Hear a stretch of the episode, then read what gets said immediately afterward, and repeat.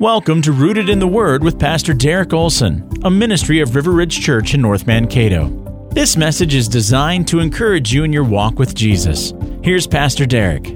In Ephesians chapter 6, we are graciously given by God the armor or the tools that are necessary for the spiritual battle that we face as believers in the Lord Jesus Christ. Take note of the sword of the Spirit, which is the Word of God in Ephesians 6, verse 17. It tells us, "Take up the helmet of salvation and the sword of the Spirit, which is the Word of God."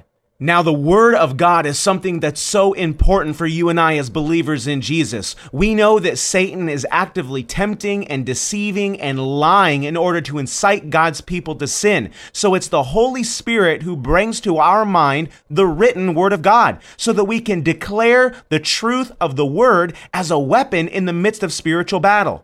Now, two things are absolutely necessary if we are going to take up the sword of the Spirit. First, we need to know our Bible. This means we need to read it, we need to meditate on it, we need to pray it, and we need to proclaim it.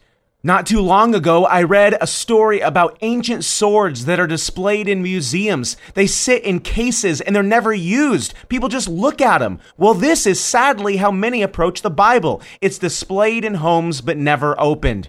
Secondly, if we're going to take up the sword of the Spirit well, we need to listen to the Holy Spirit. We need to have sensitivity to His leading, keeping in step with Him. Now, I'm not trying to sound mystical or weird here, but I do think this matters.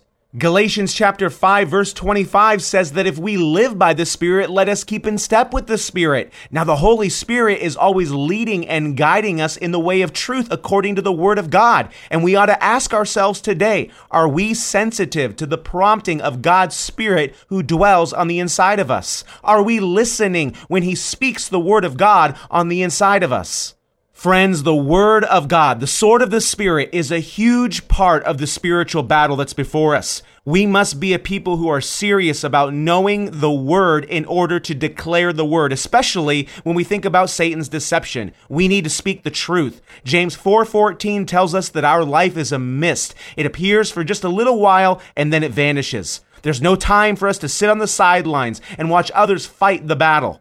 Friends, we must be prepared for spiritual offense in the face of an onslaught of spiritual lies. And we can be prepared when we know the Word of God, that we may be able to declare the Word of God. Thank you for listening to Rooted in the Word.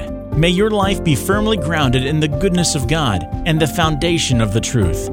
Find out more at riverridgecato.org.